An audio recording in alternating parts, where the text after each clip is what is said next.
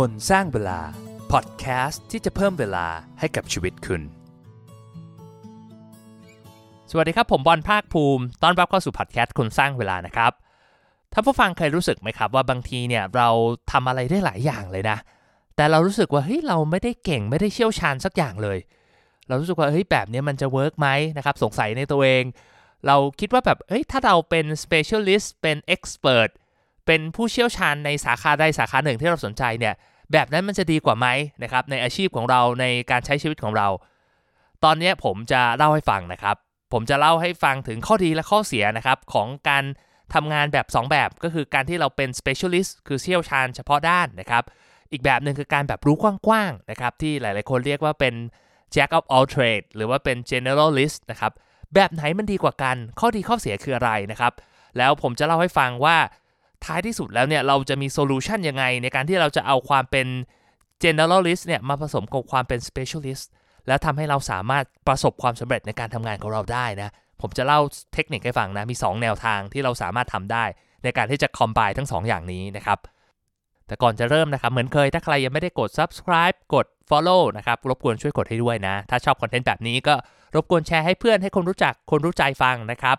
และถ้าอยากจะเป็นส่วนหนึ่งของ community ของคนสร้างเวลานะครับ ก็ผมตั้ง Facebook กลุ่มขึ้นมานะครับ กดที่ show note นะครับ ผมจะมีลิงก์เข้าไปให้ ในนี้ก็จะมีการแบบแลกเปลี่ยนไอเดียกันนะครับ เป็นการรวมคนที่อยากจะพัฒนาตัวเอง อยากจะเป็นคนที่บริหารเวลาได้ดีขึ้นนะ แล้วก็เผื่อในอนาคตเนี่ยผมอาจจะมีการจัดกิจกรรมนะครับ แชร์เนื้อหาพิเศษลงในกลุ่มนี้ด้วยนะ ก็อย่าลืมเข้าไปจอยกลุ่มกันนะครับ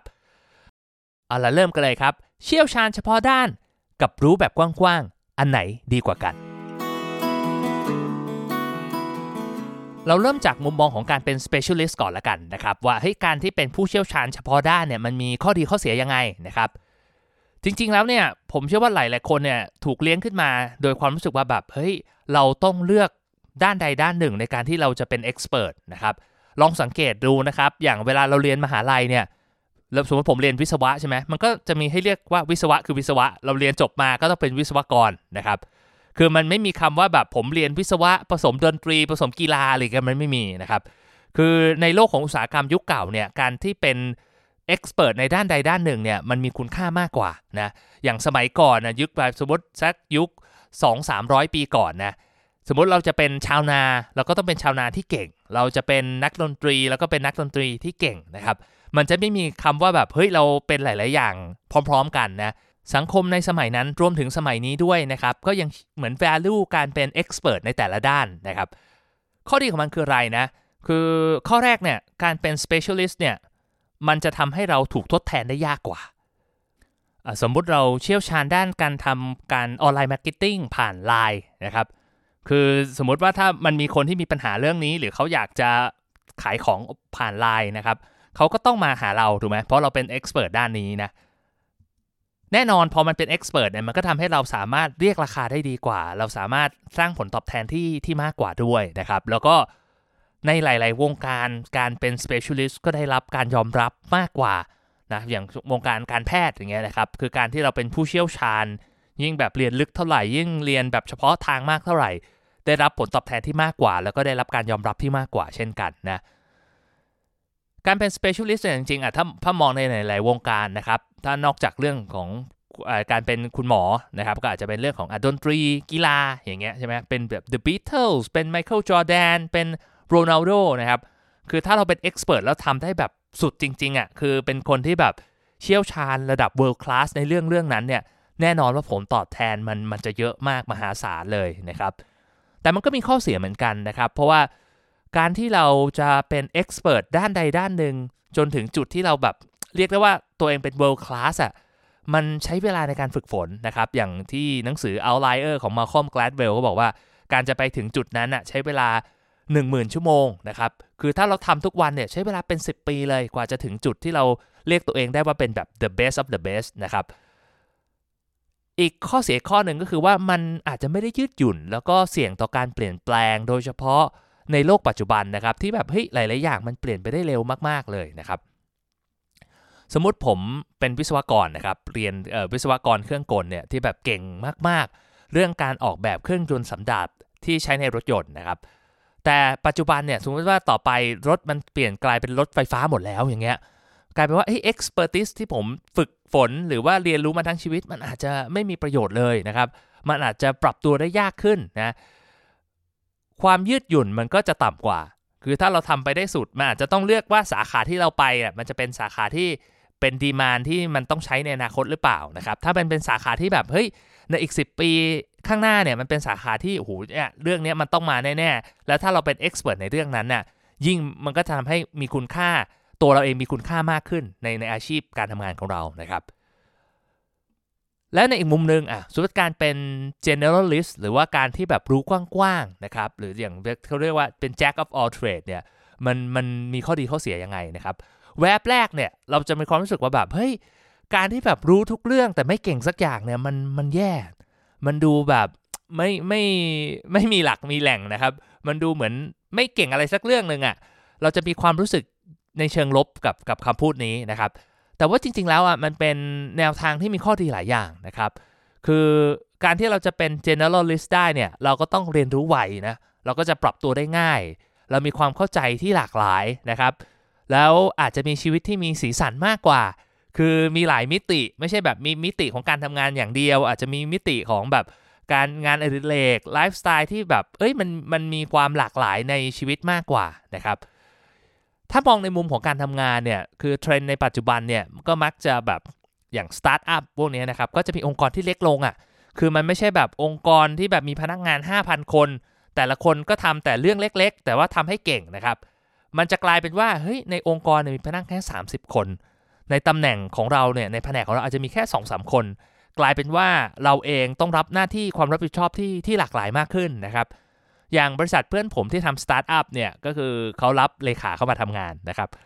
กลายเป็นว่าเลขาคนนี้ก็ต้องทำงานด้าน HR ทำ payroll ทำฝึกอบรม ประสานงานอะไรเงี้ยนะครับ ซื้อของเข้าออฟฟิศคือเรียกได้ว่าทำทุกอย่างเลยอะ่ะเพราะว่าตัวบริษัทเองมันไม่ได้มีจำนวนพนักงานเยอะจนถึงว่าเฮ้ยแต่ละคนทำหน้าที่รับผิดชอบไปคนละอย่างเลยมันทำไม่ได้แบบนั้นนะครับเทรนด์มันก็จะเป็นแบบนี้ไปเรื่อยๆนะในองค์กรใหญ่เองก็เริ่มจะแบบทำทีมที่เล็กลงให้มีความคล่องตัวมากขึ้นนะครับ แต่แน่นอนแหละมันก็มีข้อเสียแหละเนาะคืออย่างแรกเนี่ยอย่างที่ผมบอกไปคือบางครั้งเราอาจจะไม่ได้รับการยอมรับนะในสายอาชีพของเรา ถ้าเราแบบไม่ได้มีความเชี่ยวชาญเฉพาะด้านนะครับ 2 คือบางทีมันจะทำให้เราแบบสับสนในชีวิตอะเฮ้ยเราทำไอ้อย่างนี้ไปสักพักหนึ่งรู้สึกเฮ้ยเราไม่ชอบมันแล้ว เราไปทำอีกอย่างหนึ่งเรารู้สึกสับสนกับตัวเองอะแล้วเราจะไปทางไหนกันแน่ แล้วพอมันเป็นแบบเนี้ยหลาย ๆ ครั้งอะมันจะ lead ไปสู่การ burnout ครับ เหมือนกับเฮ้ยเราพยายามทำทุกอย่างเลย เราจะแบบพยายามเก่งให้ได้ทุกเรื่องนะครับ กลายเป็นเราแบบมี workload ที่มันมากเกินไปอะจนเราไม่สามารถที่จะจัดการกับมันได้นะครับ แล้วก็รู้สึกเฟลกับตัวเองนะถ้าผู้ฟังฟังมาถึงจุดนี้แล้ว เฮ้ยอ้าวแล้วยังไงดี เราจะเป็น generalist หรือเราจะเป็น specialist ดีนะครับ เราจะแบบเก่งด้านเดียวไปเลยไหม หรือเราอยากจะรู้กว้างๆดีนะครับ ผมคิดว่ามันมีอยู่หลายกลยุทธ์ละกันนะ หลายแนวทางที่เราสามารถเหมือนสร้างศักยภาพของตัวเองได้นะครับ แบบแรกเนี่ยเราสามารถเขาเรียกได้ว่าเป็นเรียนรู้เป็นรูปตัวทีคือเรารู้กว้างในหลาย ๆ เรื่องนะครับ แต่เรามีความเชี่ยวชาญด้านใดด้านหนึ่ง เฉพาะด้านนะครับ ซึ่งคนที่เป็นอย่างเงี้ยที่ผมเห็นได้ชัดที่สุดคนหนึ่งก็อาจจะเป็นอย่างอีลอน มัสนะครับ อย่างอีลอนมัสเนี่ยเขาเป็นคนที่แบบมีความรู้รอบด้านมากๆนะครับเรียกว่าเรื่องวิทยาศาสตร์ วิศวกรรม เรื่องอวกาศอะไรพวกนี้คือเขารู้หมดนะครับแต่ว่าความเชี่ยวชาญเฉพาะด้านคือเรื่องของเอนจิเนียริงหรือว่าวิศวกรรมนะเขาก็สามารถที่จะแบบเฮ้ยเอาไอ้คอความสามารถของเขาเนี่ยเรื่องวิศวกรรมเนี่ยไปประยุกต์ใช้กับหลาย ๆ เรื่องได้นะบริษัทที่เขาทำอย่างพวก SpaceX Tesla อะไรพวกนี้ก็เกิดจากการที่เขาประยุกต์ใช้ความเชี่ยวชาญเฉพาะด้านของเขาเนี่ยในหลาย ๆ อุตสาหกรรมนะครับ วิธีนี้มองเผินๆมันก็ดีนะ แต่ว่ามันเป็นวิธีที่ค่อนข้างถึกและใช้พลังงานค่อนข้างเยอะนะครับ คือหูเราต้องเก่งวิศวกรรมเหมือนอีลอน มัสก์อะซึ่งมันต้องแบบเชี่ยวชาญมากๆ คือ เราใช้เวลาในการที่จะสร้างในการจะเป็น world class ในเรื่องของเราด้วยแล้วเนี่ย ยังต้องใช้เวลาในการที่จะศึกษาและเรียนรู้เรื่องอื่นๆ อีกเยอะแยะไปหมดเลยนะครับ วิธีนี้ผมคิดว่ามันก็เวิร์กแหละ แต่มันก็จะใช้พลังเยอะเหมือนกันนะ ก็ลองดูว่าให้มันเหมาะกับเราหรือเปล่า แต่มีอีกวิธีหนึ่งที่มันอาจจะ ถึกน้อยกว่า แล้วก็อาจจะเหมาะสมกับคนทั่ว ๆ ไปมากกว่า ก็คือการเอาความสามารถของเราในแต่ละเรื่องมาผสมผสานกันครับ เจ้าของหลักการตอนนี้มาจากคนเขียนการ์ตูนดิวเบิร์ตนะครับชื่อสกอตต์อดัมส์ดิวเบิร์ตเนี่ยเป็นเหมือนการ์ตูนล้อเลียนออฟฟิศอะครับคือเป็นการ์ตูนที่เขียนตามหนังสือพิมพ์ที่เป็นช่องๆนะครับดิวเบิร์ตเนี่ยเป็นการ์ตูนที่ได้รับการตีพิมพ์เยอะที่สุดเรื่องหนึ่งในประวัติศาสตร์เลยนะครับ สกอตอดัมเขาเคยพูดไว้ว่า ตัวเขาเองเนี่ยเขาไม่ใช่นักเขียนการ์ตูนที่เก่งที่สุด คือแบบลายเส้นเขาก็แบบงั้นๆอะธรรมดามากนะครับ แต่ว่าเขาได้เอาความสามารถงั้นๆในการเขียนการ์ตูนของเขาเนี่ยมาผสมผสานกับสิ่งหนึ่งที่นักเขียนการ์ตูนคนอื่นไม่มี ก็คือความประสบการณ์ในการเป็นเหมือนมนุษย์เงินเดือนนะครับเขาเข้าใจในโลกของ corporate เขาเข้าใจว่าเฮ้ยมนุษย์เงินเดือนต้องเจอปัญหาอะไรบ้าง และเอา2 อย่างนี้มาผสมกัน มันก็ทำให้ดิวเบิร์ตเป็นการ์ตูนที่ประสบความสำเร็จมากๆอันหนึ่งนะ เขาก็บอกว่าเฮ้ยเราสามารถทำได้เหมือนกัน เราสามารถใช้หลักการเดียวกันได้ เราไม่จำเป็นต้องโคตรเก่งในเรื่องใดเรื่องหนึ่ง แต่เราก็เก่งโอเคอะแต่เอาความเก่งเนี่ยมาผสมผสานกันนะครับ เอายกตัวอย่างอะไรดีอ่าสมมุติว่าอ่าผมผมชอบเล่นบาสละกันนะครับ สมมุติว่าผมอยากจะแบบหาเงินจากการเล่นบาสผมก็เล่นไม่ได้เก่งมากนะแต่ผมอาจจะมีความสามารถในการแบบถ่ายวิดีโอ มีความสามารถในการเล่าเรื่องได้สนุกและเล้าใจนะครับ ผมก็อาจจะทำวิดีโอสอนการเล่นบาส โดยการผสมผสานความสามารถของผม2-3ด้านรวมกัน ผมอาจจะหาเงินได้มากกว่านักกีฬาที่เก่งมากๆ แต่ว่าไม่มี skill ด้านอื่นเลยก็ได้นะครับเพราะมันเป็นการผสมผสานมันสร้างทำให้เราเกิดเป็นความ unique อะเหมือนอย่างที่สกอตอดัมทำในการเขียนการ์ตูนดิวเบิร์ตออกมานะครับหรืออย่างส่วนตัวของผมเองผมบอกว่าผม เป็น podcaster นะครับ คือผมเองก็ไม่ใช่เป็นนักพูดที่แบบ หรือเป็นดีเจที่แบบมีความสามารถ หรือแบบมีประสบการณ์ อาจจะไม่เหมือนแบบพี่หนุ่ม Money Coach หรือว่าพี่บิ๊กบุญคำนี้ดีนะครับ ผมไม่ได้มี skill ในการสื่อสารระดับนั้นน่ะแต่ว่าผมมีความสนใจเรื่อง productivity เรื่องการบริหารเวลานะครับ ผมสนใจเรื่องพวกนี้ แล้วผมพอจะทำพอดแคสต์เป็นได้ เข้าใจเทคโนโลยี เข้าใจเรื่องสื่อนิดหน่อย ก็เลยเอามาผสมผสานทำเป็นพอดแคสต์คนสร้างเวลาขึ้นมานะครับ อีกอย่างหนึ่งที่ผมว่าเห็นได้ชัดเลยนะ ในในโลกของการทำ YouTube อะ่ะ คนที่ทำ YouTube เนี่ย ก็ไม่ใช่แบบดาราที่แบบดังที่สุด ไม่ใช่แบบพิธีกรที่มีชื่อเสียงที่สุดอะคนที่ประสบความสำเร็จมันเป็นการผสมผสาน skill บางอย่างเข้าด้วยกัน เช่น เฮ้ยเขาสามารถออกหน้ากล้องได้ เขาเป็นคนตลกนะ อาจจะไม่ตลกที่สุดเหมือนโนตอุดม แต่เขาเป็นคนตลก ผสมผสานกับการที่เขาสามารถมีความรู้เรื่อง production ในการตัดต่อวิดีโอ ผสมผสานกันนะครับ นึกภาพอย่างบี้เดอะสกาเก๋ไก่สไลเดอร์พวกนี้คือเขาก็ไม่ใช่แบบคนที่แบบพูดได้เก่งที่สุด เป็นดาราที่ดังที่สุด แต่ว่าเขาผสมผสาน skill ของเขาเนี่ยออกมาให้เป็นผลงานที่มันน่าติดตาม แล้วก็จนทำให้เขาสามารถสร้างผู้ติดตามได้แบบเป็น 10 ล้านคนนะครับ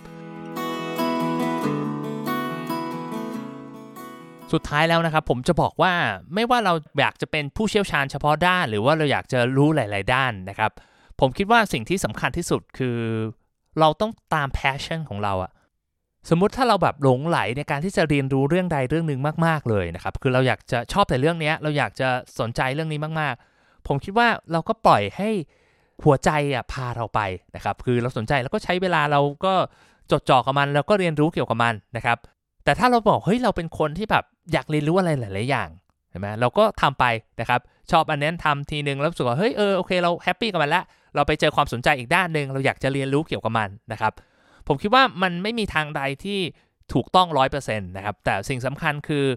เราต้องทำอะไรที่เราแบบมีความสุขมาจากใจของเราจริง ๆ ไม่ใช่แบบเฮ้ยเราตั้งใจจะทำเพื่อเราคิดว่าเฮ้ยเนี่ยเราวางแผนไว้แบบนี้ แบบนี้มันจะทำให้เราสร้างรายได้ได้เยอะที่สุด แบบนั้นผมคิดว่า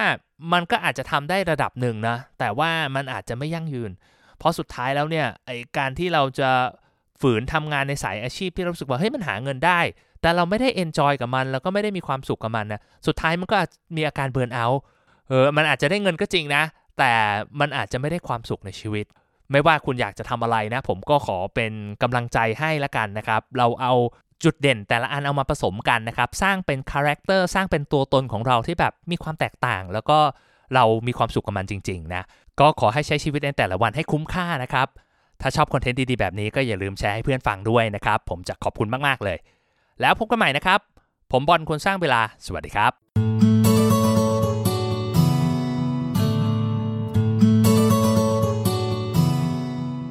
คนสร้างเวลา พอดแคสต์ที่จะเพิ่มเวลาให้กับชีวิตคุณ